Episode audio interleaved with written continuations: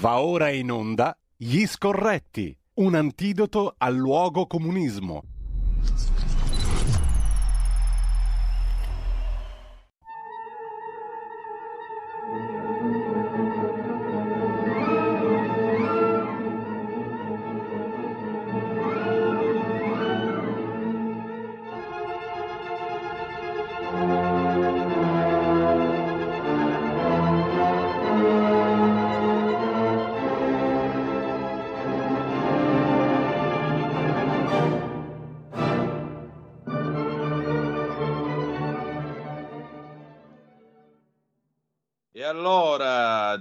Direttamente sulle onde di una notte sul Monte Calvo, ma prima No, o poi... no, me- no, no, no, no. Antonino, Ehi, questa è dedicata a noi, è una notte con i due calvi.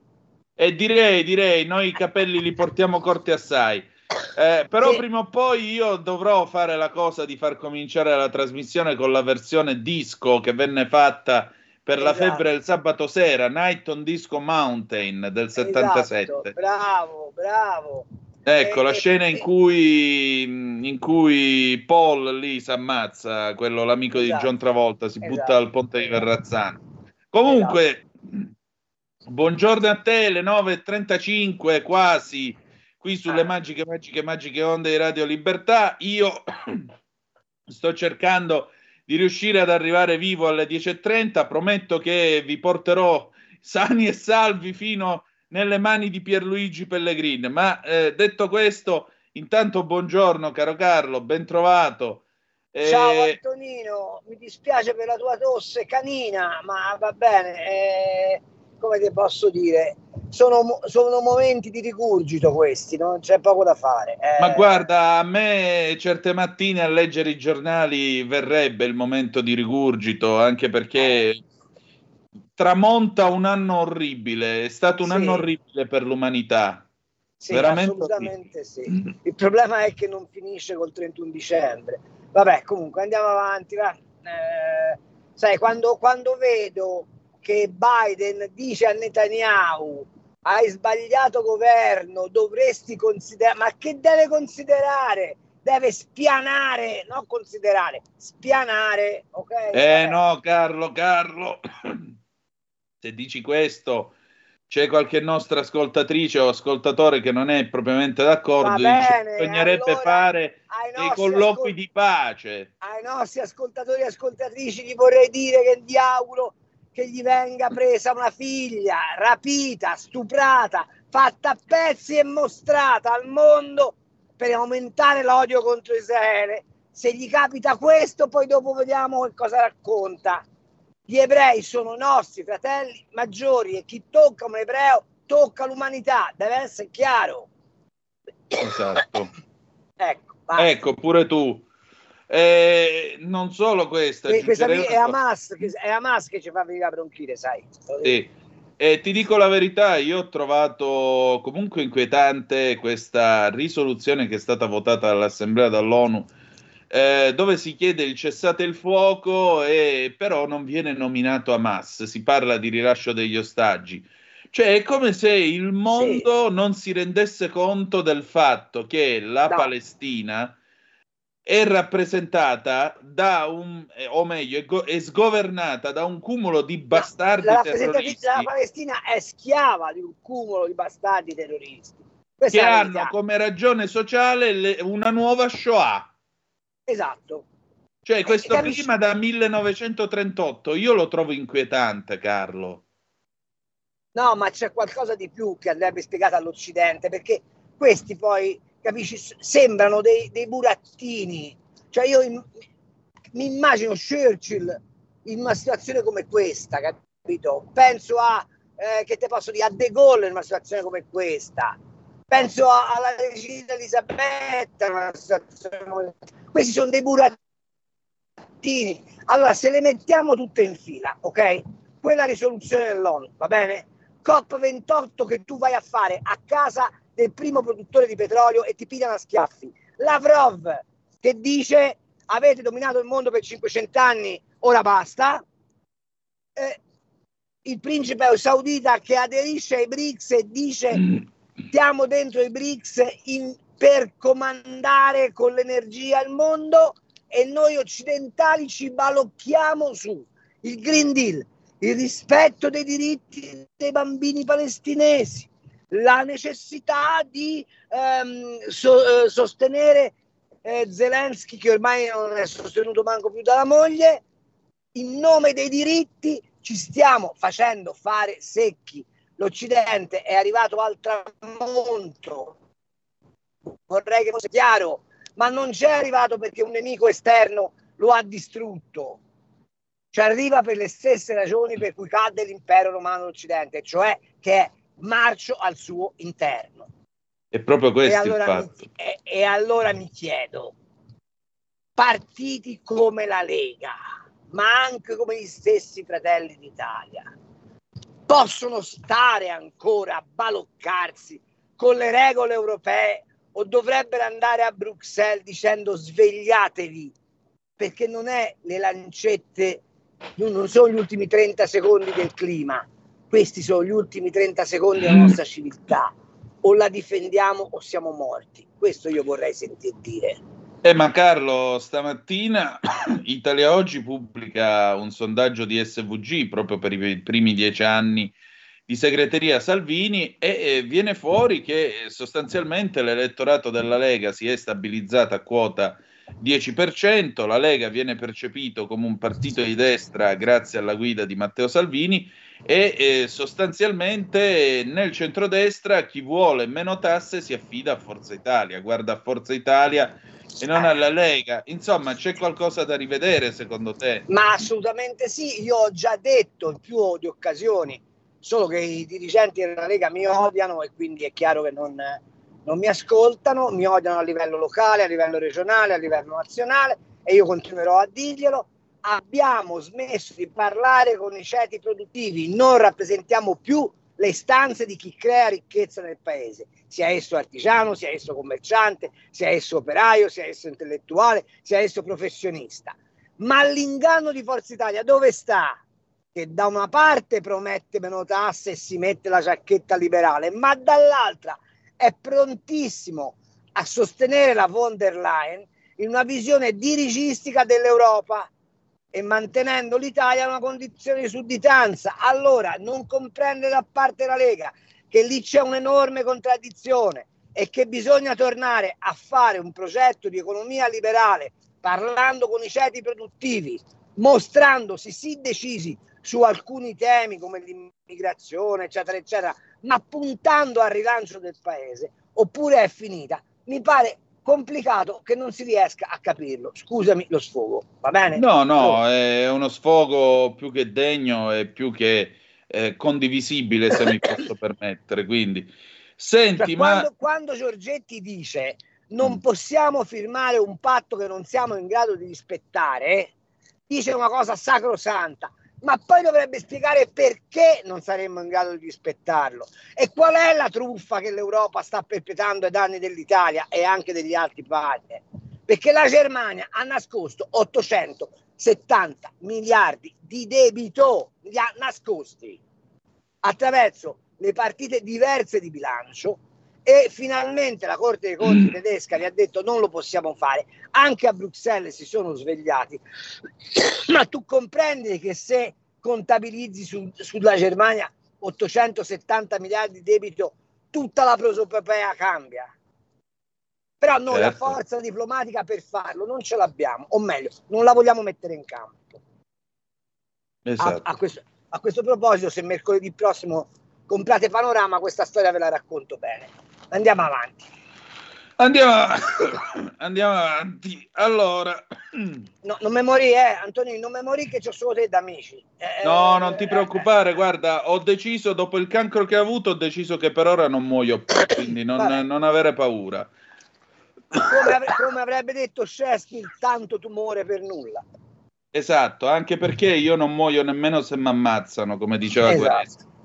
Esatto. allora...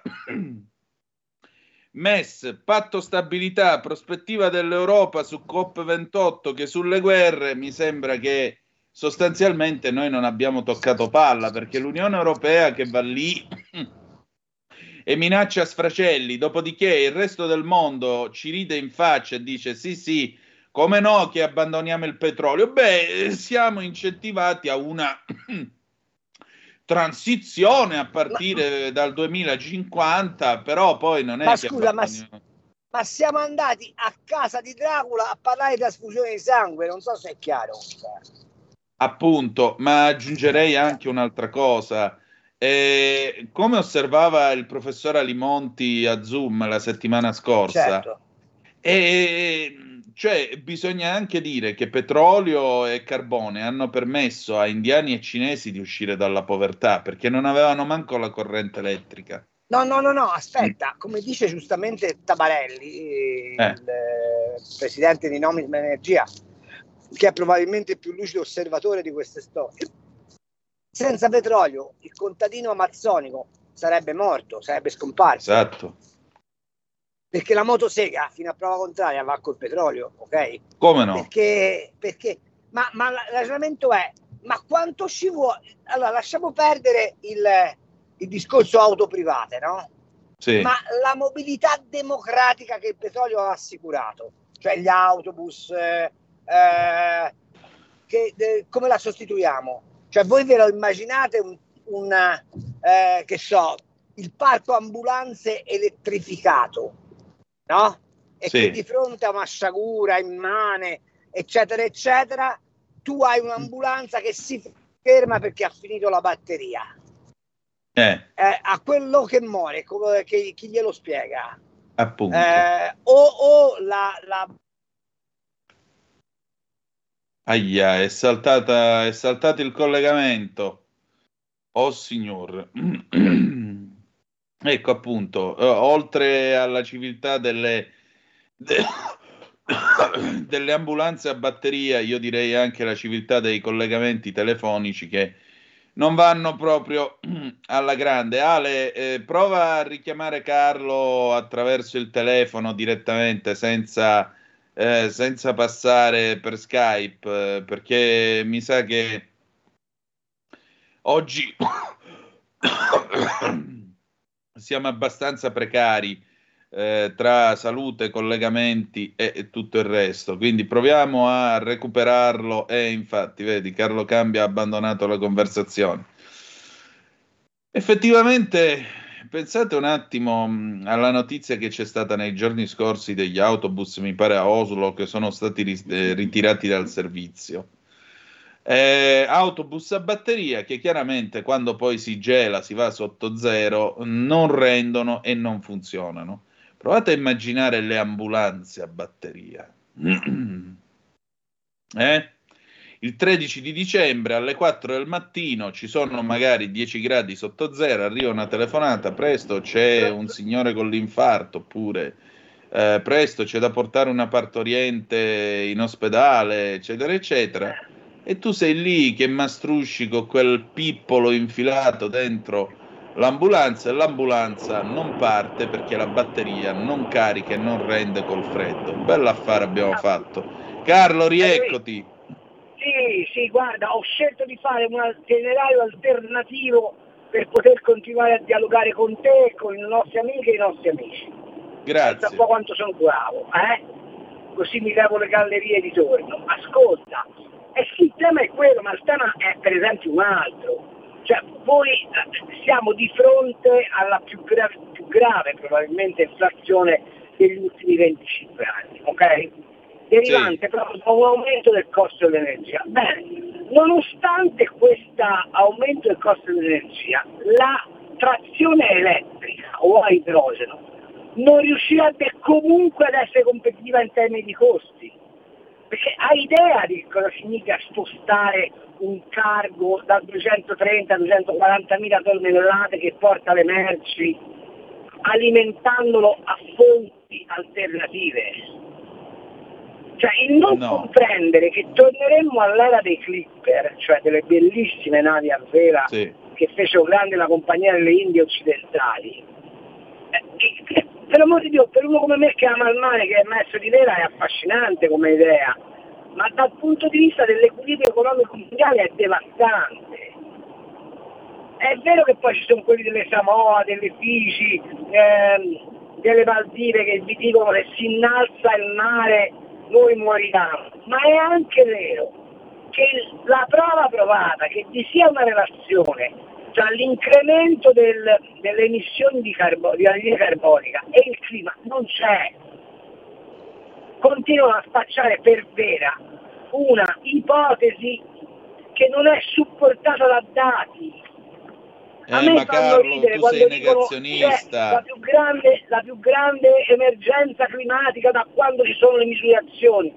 Le misurazioni ci sono dal 1700 ma le grandi glaciazioni, le piccole glaciazioni, i riscaldamenti della Terra sono nell'arco di millenni. Quindi il parametro dei 200 anni è un parametro effimero, ma sulla base di questo parametro effimero, per far guadagnare quattrini ad altri, eh, che si chiamano Cina, c'è un dato che è uscito ieri e che è spaventoso, è spaventoso il 25% di tutte le auto immatricolate in Europa arriva dalla Cina.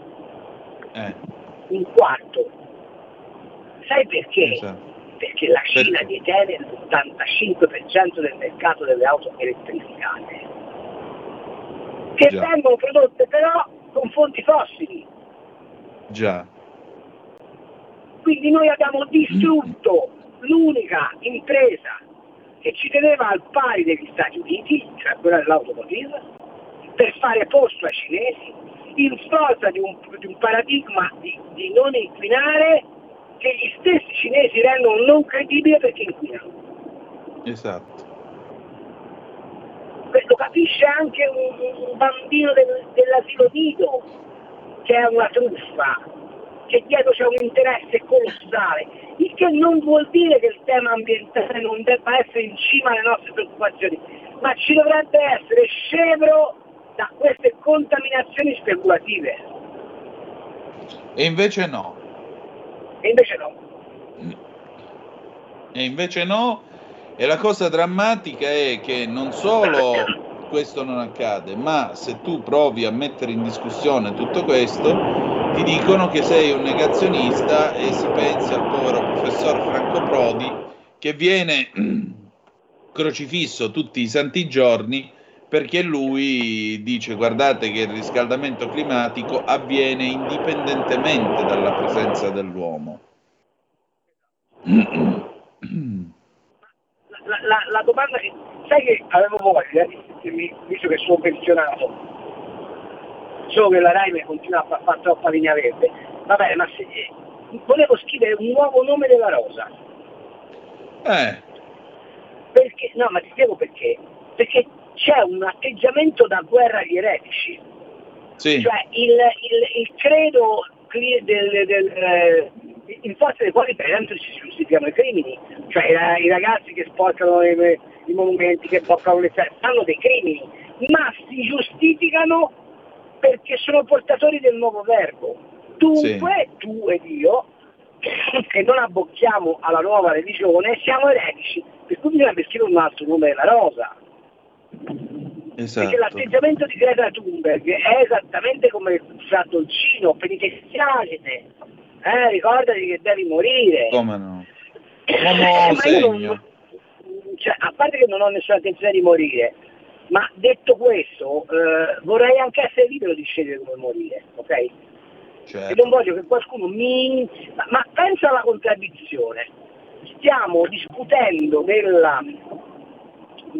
Uh, come si chiama il suicidio assistito, hai sì. l'esempio di questa signora di, di di Trieste. Su questo poi vorrei fare una piccola riflessione unendo due cose che apparentemente non stanno insieme, ma che invece secondo me sono terribilmente unite e che hanno uno sfondo ideologico tutto. Eh, che questa signora ha detto basta, io non voglio più vivere suicidio assistito, perfetto. Allora, la signora è libera di suicidarsi con i soldi pubblici dell'ASL che gli paga le medicine per morire. Io invece però devo essere governato da uno Stato sanitario, ecologico e dietetico. Ma perché? Perché devi morire sano. perché devo morire sano, perché devo essere portatore sano di carta di credito, questa è la verità. Eh. E unisco la spettacolarizzazione del suicidio di questa signora con le mm. parole di Gino Cecchettin. Se ci fate caso, sono due morti, quella della povera Giulia, che io se potessi abbraccerei e, e gli soffierei in, in, bocca perché ripigliasse vita quella povera ragazza. E questa Come signora, no? c'è questa spettacolarizzazione della morte che viene piegata ad uso politico che neanche nei momenti più bui del Medioevo è stata utilizzata. E questo perché? Perché dal Covid in avanti hanno scoperto che governare con la paura è molto più semplice. Sì, il famoso, il famoso ministro della paura interpretato esatto. da Antonio Albanese. Uh, Carlo, ci sono due telefonate e che io suggerirei di prendere. dei nostri amici e delle nostre amiche. Pronto, chi è là? Sono Gianni da Genova, ciao, un saluto carissimo e un abbraccio forte a Carlo, buon Natale e buon presepe. E buon grazie. grazie, grazie Gianni. Grazie. Ti dico che il 24 eh. di dicembre su Rai 1 ho fatto una puntata speciale di Via Verde per ricordare gli 800 anni del presepe di San Francesco in diretta da Greccio. Quindi se vuoi eh, la parte, nato. andiamo avanti. E, e, lo vedrò con grande volentieri e lo dirò anche alla mia mamma che ha 92 anni e ce lo vedremo. Va bene. Lo vedremo. E poi per quanto riguarda la situazione attuale, io ho visto nel congresso che è stato fatto a Firenze un piccolo spiraglio di luce che sarà portato avanti dalla nostra Lega e da Matteo Salvini, che errori se ne fanno in politica, eccetera, eccetera, ma quello di aver riunito questi partiti di identità e democrazia, quindi che non sono brutte parole, identità e democrazia, sono quelli che dovrebbero riuscire a scardinare un pochettino questo sistema perverso che sta distruggendo la nostra Europa in tutti i lati, cioè nel lato economico e produttivo dei piccoli piccolissime imprese, l'agricoltura e quant'altro, nei confronti del globalismo, perché qui non c'è destra e sinistra. Quando parlano del Partito Socialista Europeo, del Partito Popolare Europeo, se andassero, se, se fuori dalle loro tombe Filippo Turati oppure eh, Don Sturzo e compagnia cantante dicono ma che razza di PPE e Partito Socialista che avevano dei valori, questi qui sono, non sono dei valori, sono dei disvalori questi che sono venuti col mondialismo e con la dottrina WOC e compagnia cantante. Il PD è, è, è la massima rappresentanza di queste schifezze. Altra telefonata, pronto chi è là? Pronto? Niente, il secondo è timido. Ok, allora Carlo, mm, io Guarda, metterei anche...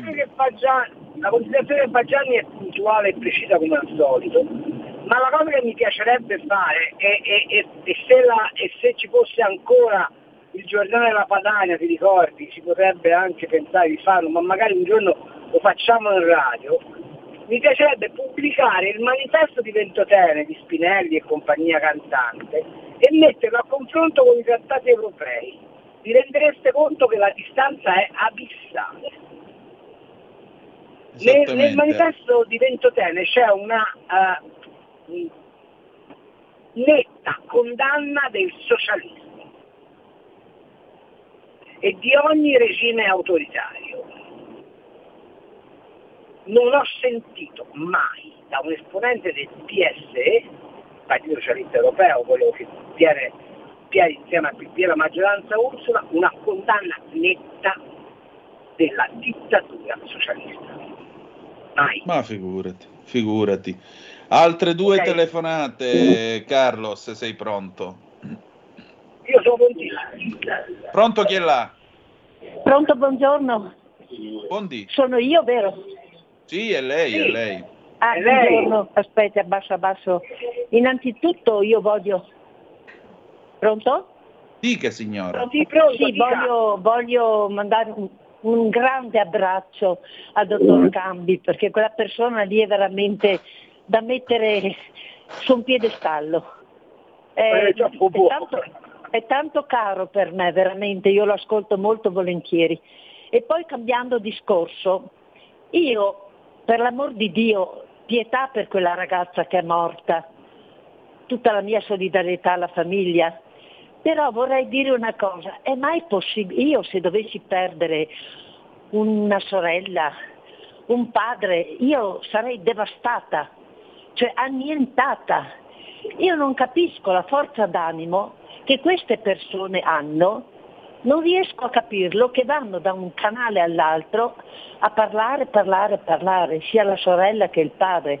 Spiegatemi voi.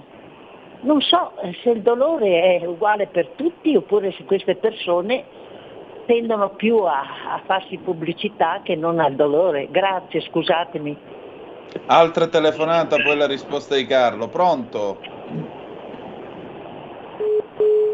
Niente, è caduta. Carlo, Ricorderete che quando Alessandra Verni, la mamma di Pamela Passo Pietro, si presentò per due occasioni in televisione, o due occasioni, con le unghie smaltate, fu massacrata, sì, sì, sì. massacrata, dimenticando che la sua professione è quella di fare l'estetista e che quindi le unghie curate ce l'ha per definizione. La nonna di Giulia non ha esitato un attimo a fare pubblicità al suo libro. Sì, appunto. Il padre di Giulia, con tutto il rispetto e tutto il dolore che gli va eh, come gli è consentito, ha assunto l'atteggiamento di un maître à penser spinto, spinto da un preciso milieu politico che sta sotto le bandiere del PD. Io non vorrei essere eccessivamente cinico, ma mi ricorda tanto la sorella di Cucci. Tanto.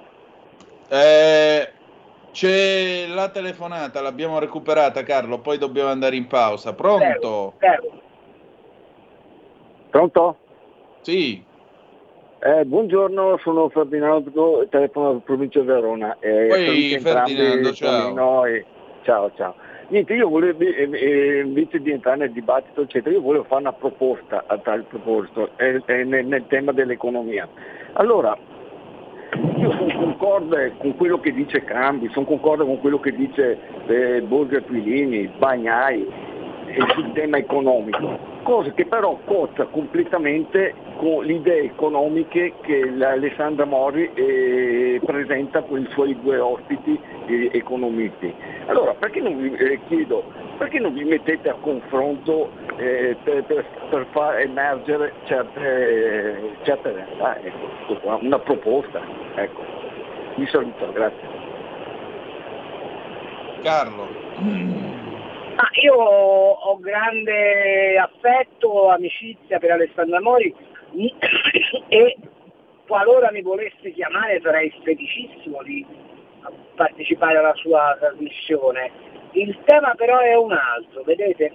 Ci sono gli economisti che guardano i conti e non guardano in faccia alle convenienze, ci sono gli economisti che a volte, come dire, hanno un loro disegno, eh, che è sempre supportato da dati di fatto, per l'amor di Dio, di grande credibilità, ma che li leggono pro domo loro. Ecco, diciamo che io, Bagnai, io non sono un economista, sono un giornalista economico, nel senso che posso poco, ma Bagnai, Borghi, non abbiamo da portare acqua a nessun mulino, abbiamo semplicemente da porre interrogativi rispetto a dei fondamentali economici che non tornano e quindi eh, è anche giusto che vi sia in una radio plurale, pluralista, come Radio Libertà, una pluralità di voci, di pareri, di opinioni, anche perché l'economia, al di là di quello che diciamo noi eh, per farci un po' di verginità scientifica, non è una scienza esatta. Eh, c'è una bellissima frase di Milton Friedman che dice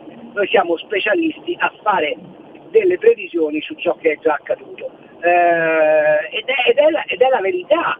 Quindi accetto volentieri questa proposta e se Radio Libertà riterrà di dargli corso, sono prontissimo a farlo.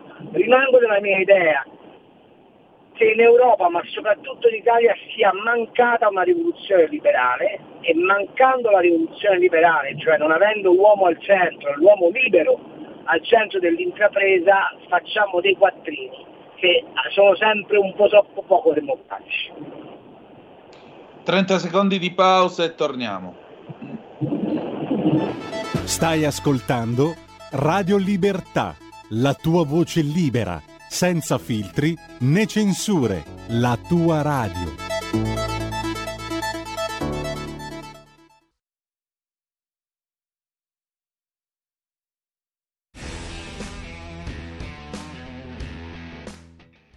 Leader moderato Donald Tusk è stato nominato primo ministro della Polonia. È un liberale filoeuropeo e subentra al partito Diritto e Giustizia, che è un partito iperconservatore ed anti-europeo che aveva governato la Polonia negli ultimi otto anni questa svolta politica ha delle conseguenze pesanti anche sull'Italia e in particolare sulla Lega, visto che Salvini è un forte alleato del PIS polacco che oggi è stato sconfitto. Perso l'aggancio con la Polonia, Salvini è rimasto ad est soltanto l'alleanza con l'Ungheria di Orban, un paesino di 9 milioni di abitanti che lotta contro Bruxelles per trarre vantaggi esclusivamente nazionali e che attualmente addirittura si è alleato a Putin dopo che il suo paese fu schiacciato dai carri armati russi nel 1956. Insomma, Salvini, se non cambia, è sempre più isolato in Europa.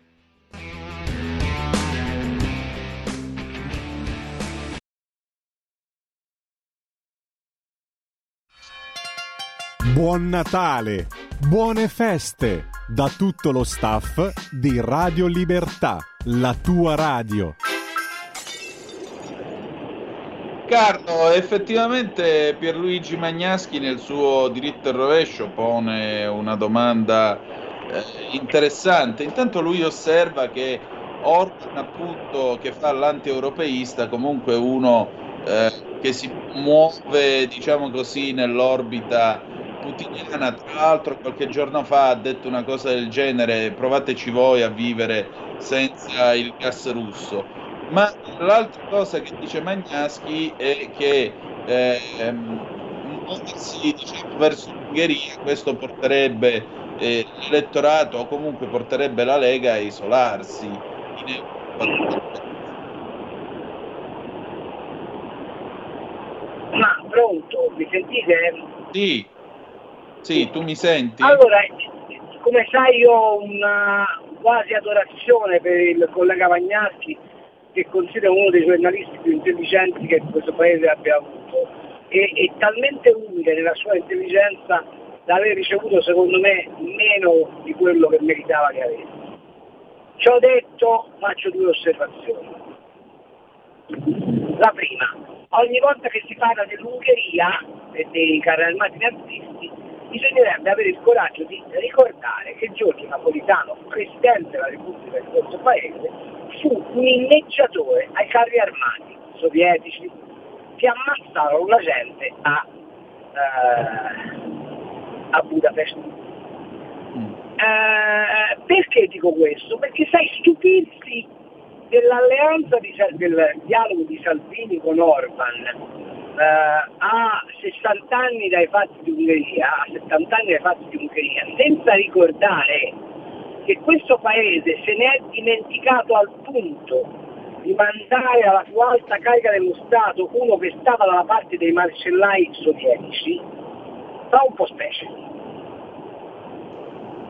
Secondo, è vero, è vero che in Polonia ha vinto l'europeista, ma non ha vinto l'Europa però. Perché lo stesso europeista è quello che dice basta ucraini sul mio terreno, basta aiuti all'Ucraina. È quello che rimprovera a Bruxelles l'inesistenza di una politica estera di difesa dei confini dell'Europa. Quindi occhio a ragionare soltanto di sigle, bisogna ascoltare quello che i leader dicono. Quanto alla Lega isolata e del nuovo leader slovacco ne vogliamo parlare? E di quello che è successo in Olanda ne vogliamo parlare? E di quello che sta per succedere in Francia ne vogliamo parlare? E di quello che succede in Grecia ne vogliamo parlare? Perché quando Magnaschi dice ma l'Ungheria è un piccolo paese vorrei far notare che il vicepresidente della Commissione europea con delega al bilancio cioè quello che ci fa le brucie, è il signor Dombrovski, espressione della Lituania che ha un PIL inferiore a quello della regione Lombardia. Tutti i parametri, se li usiamo, usiamoli sempre e comunque e in tutte le circostanze.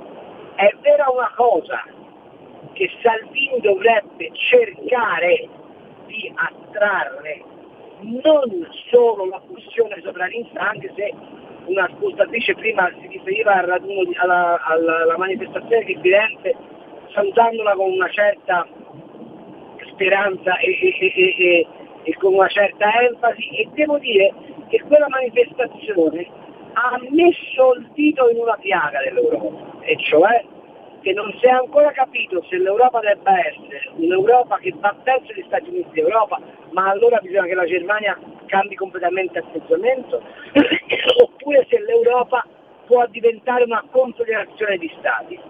E allora l'iniziativa di Salvini è tutt'altro che, che isolata, e allora l'iniziativa di Salvini è prodromica alla costruzione dell'unica forma d'Europa che riesce a stare in piedi.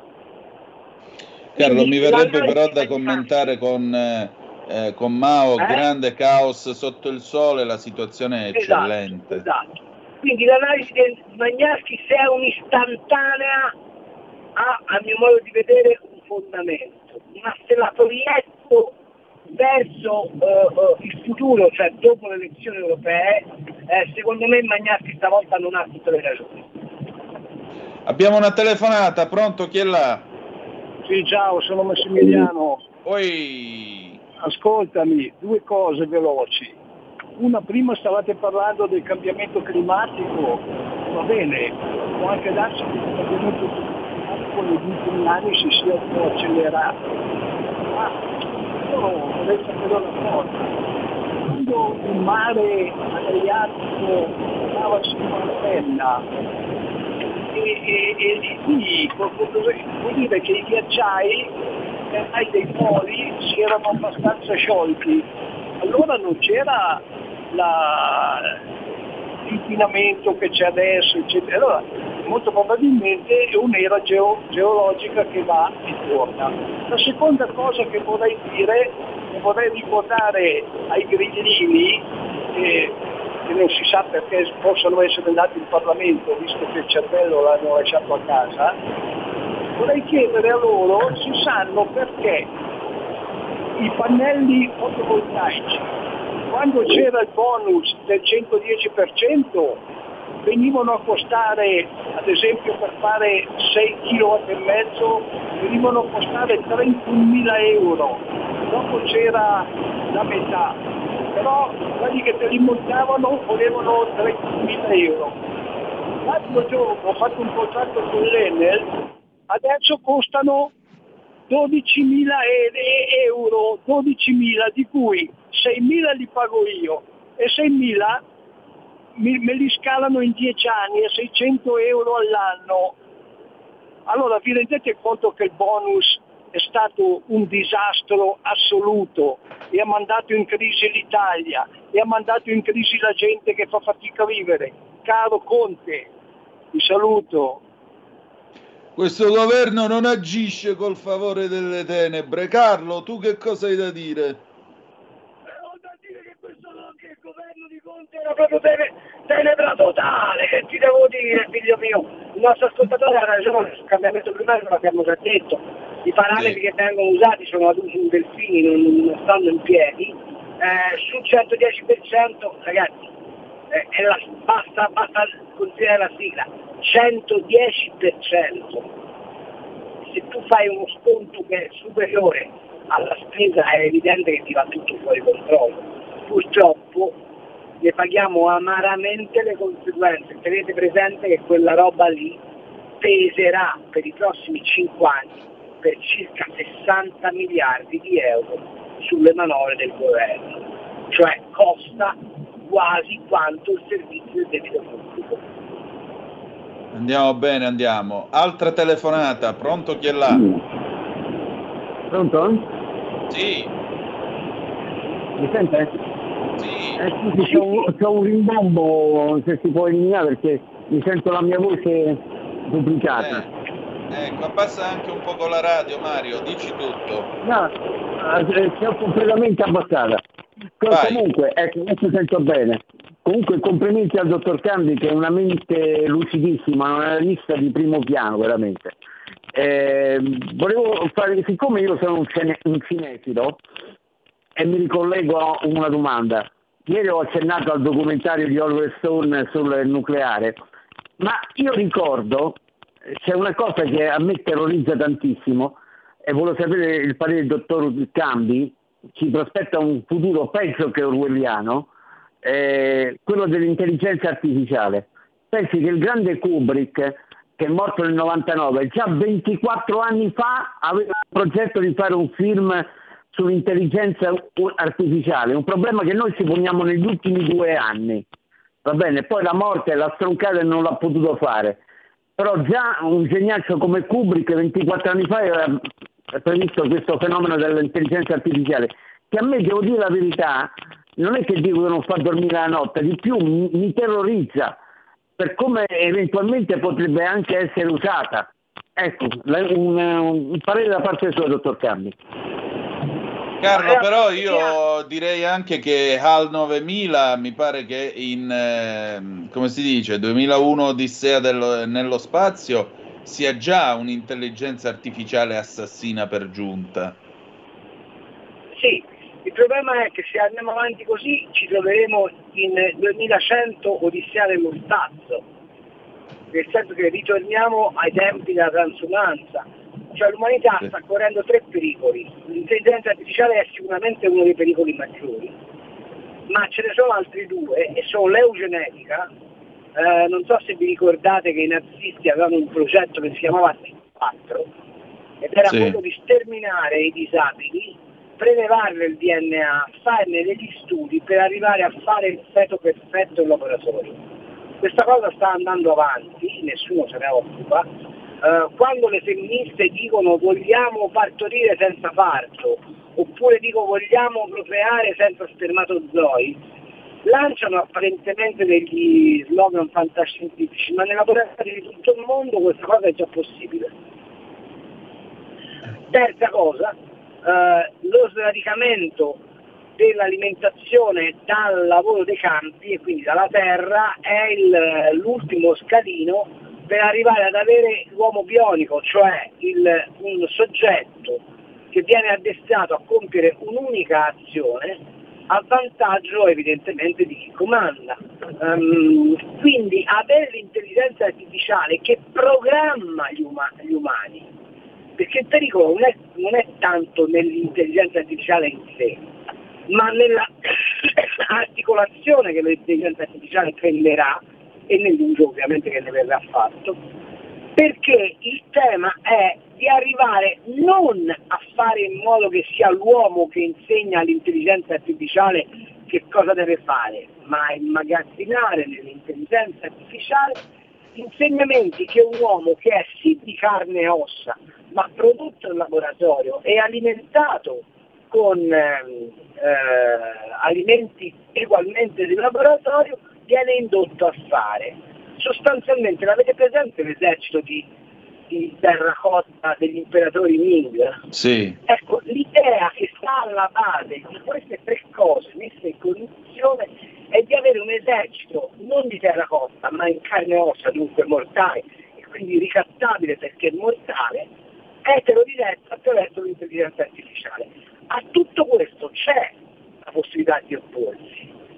Basta dire che i protocolli scientifici devono adeguarsi ad un protocollo etico rigidissimo e chiunque non sta nel protocollo etico finisce in galera. Condivido. Ma le Nazioni Unite, invece di occuparsi di difendere Hamas, dovrebbero occuparsi di difendere il diritto dell'umanità a rimanere tale. Ma sai, è che le Nazioni Unite sono ancora all'idiozia analogica, per cui figurati. Eh, un'altra telefonata, Eh, pronto chi è là? Pronto? Sì, Prego. Pronto? pronto. Sì, buongiorno signori, sono Marino da Brescia. Ciao Marino. Eh, ciao a tutti, buongiorno. Io salto un attimo l'argomento, volevo dire che sono rimasto veramente sgomento, vorrei sapere il vostro pensiero, per cortesia, in merito alla nomina e all'affermazione del, presidente della, del nuovo presidente che starà in carica un anno della Corte Costituzionale. Una evidente toga rossa ideologica che praticamente ha detto noi siamo autonomi, però ha largamente interferito in quello che dovrebbe fare sia il governo sia il mondo della politica e questo io lo trovo inammissibile perché praticamente andiamo contro Montesquieu che parlava chiaramente della separazione dei poteri. Evidentemente questo signore che a me inquieta terribilmente e penso che darà dei problemi seri per un anno al governo, mm, veramente inquieta, vorrei sapere il, il vostro, il vostro pensiero, grazie e buona giornata. Carlo. Allora, intanto sono, sì, le affermazioni del, presidente, del nuovo Presidente della Corte Costituzionale sono gravissime dal punto di vista politico. Vorrei ricordare, e non so perché non viene fatto ogni volta che la questione si pone, che quello giudiziario non è un potere, non lo è nella Costituzione italiana, ma è un ordine.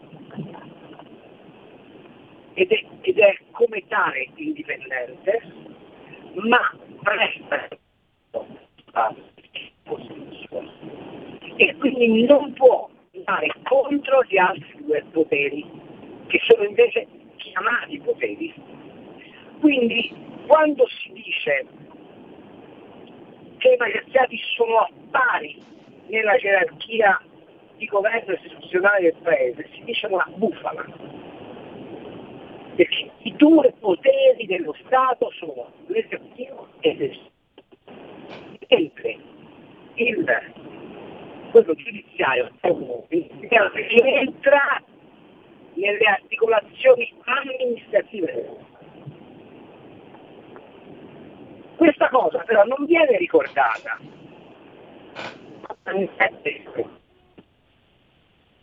I magistrati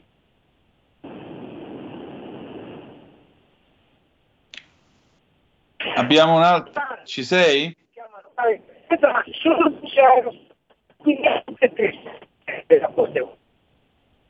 Non siamo fortunati col telefono.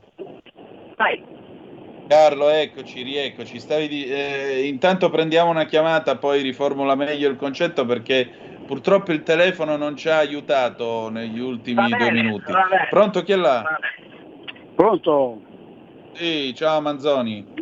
Eh, ciao, senti, no, per sdrammatizzare.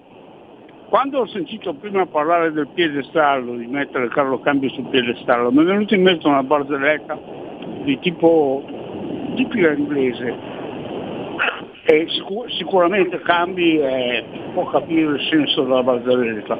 Allora c'è un tizio che entra in un, in un posto dove c'è un piedestallo con su uno fermo, sai quelli che stanno fermi in mezzo alla strada Sì, sì, sì. e fanno la finta eh. E questo qui va lì e gli dice ma scusa ma tu lo sai cosa fa un coglione sul piedestallo? E là gli risponde no, non lo so, ecco allora scendi che te lo spiego io. spero, spero che gli sia piaciuto. Ciao. Questa non è male, questa non è male. Eh, molto carina e tra l'altro ringrazio tutti quelli che mi fanno una stare e dispone della verità dei fatti. Eh, volevo poi che riprendo il concetto, lo riprendo molto velocemente. Eh, si dice, sbagliando, che la magistratura, eh, o meglio, quello giudiziario è un potere, non Costituzione italiana i poteri sono due, quello legislativo, cioè il Parlamento, e quello esecutivo, e cioè il eh, governo. Se dovessimo parlare di conflitto di poteri, direi piuttosto che un conflitto c'è, cioè che l'esecutivo tende ad espropriare il eh, legislativo tutti una parte delle sue incombenze, con i decreti legge, i DPCM mediamente da questo punto di vista, quanti può pensare. Invece quello giudiziario è un ordine, cioè è un'articolazione dello Stato funzionale all'assicurazione del funzionamento dello Stato. Dunque i magistrati, per quanto siano indipendenti,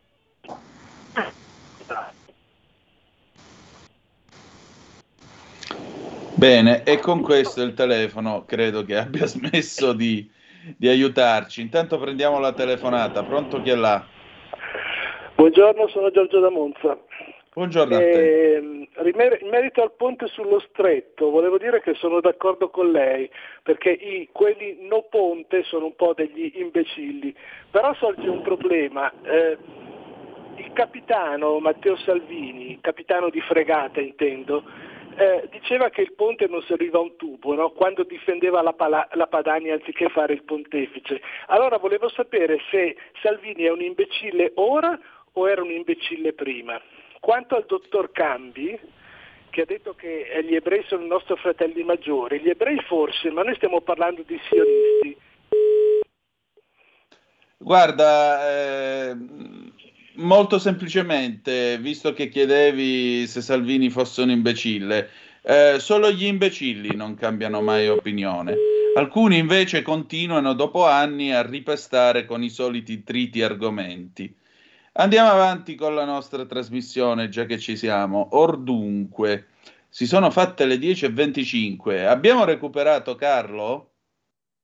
Cambi caduto. Ai ai ai ai ai. E eh, vabbè, allora noi andiamo avanti con eh, la nostra trasmissione. Nel frattempo cerchiamo di recuperarlo. Oggi è stata una giornata, vi devo dire, un po' eccezionale. Ci sei ancora, Carlo? Sei ancora Ci sono tra ancora, noi? Non ho sentito la telefonata sul ponte. Me la riassumi? Sì, eh, il nostro interlocutore chiedeva se Salvini fosse imbecille oppure no, perché eh, prima diceva che il ponte non serviva a niente quando, di- quando difendeva la Padania, ora invece che è diventato pontefice è a favore della costruzione del ponte. Gli ho risposto che solo i cretini non cambiano mai opinione. Esatto, bravo. Quanto al ponte io penso che sia indispensabile ok? Se volete la mia opinione è indispensabile.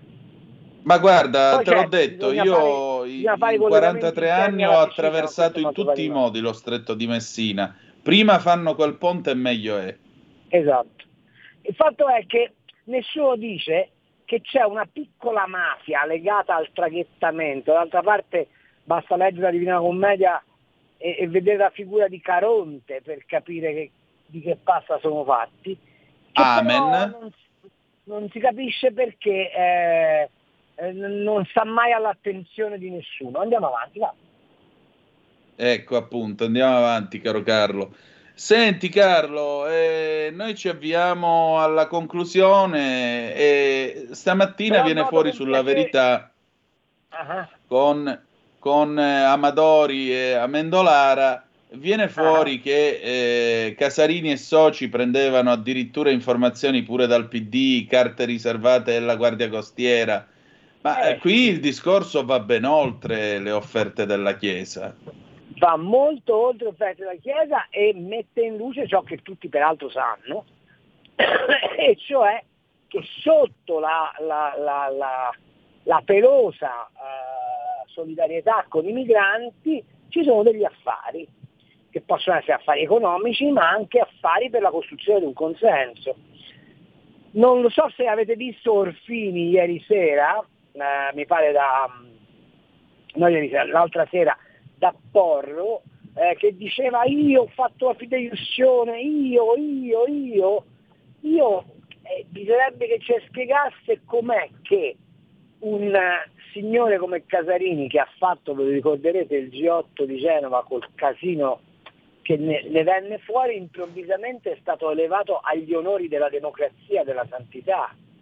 Eh, mh, sai, si comincia da lì ad avere dei dubbi. Quanto al PD che abbia dei rapporti vischiosi, ricorderò finché campo che Giovanni Lattanzi eh, era vicepresidente del GUS di Macerata organizzazione arrivata grazie alla gestione dei servizi SPRAR a 41 milioni di fatturato, è l'organizzazione che ha ospitato Osegale, tanto per dirne una, Sì. arrivato sui balconi, questo Lattanzi era se- membro della segreteria nazionale del PD per gli affari dell'immigrazione.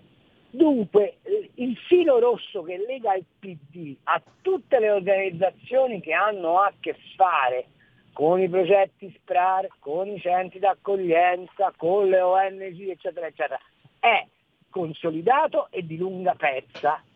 C'è da capire se è solo un afflato vanitario oppure c'è altro. E mi pare Se- che l'inchiesta di Siracusa stia, come dire, cominciando a dare eh, qualche supporto ai dubbi. Esattamente. Carlo, l'orologio ci ha raggiunto, noi dobbiamo chiudere, però ci ritroviamo Però domani sera per eh, l'ufficio cambi. Però volevo dire che noterai con grande soddisfazione che un colloquio con Cambi ti ha liberato il bronco. Ebbene sì, perché io non sto tossendo come un cane, ebbene sì. Carlo Cambi ha poteri taumaturgici, lo dichiaro pubblicamente, querelami Hai adesso. visto? Eh? Eh. Va bene. Ci Le taumaturgiche lacrime di Carlo Cambi, con la sola imposizione delle mani. Esatto. Qui Va citazioni a raffica, Carlo. Va- Allora, Antonino, un grande abbraccio, ci sentiamo domani sera. Eh, buona vita alle signore che ci hanno ascoltato, buona vita agli amici che ci hanno ascoltato. Ciao ciao, a domani. noi chiudiamo qui. Adesso Albano, 13 storia d'oggi del 1971. Eh, Albano. E dopo PG Pellegrin con eh, Oltre la pagina. Grazie a tutti e ricordate che the best is yet to come. Il meglio deve ancora venire. Vi ha parlato Antonino Danna. Buongiorno.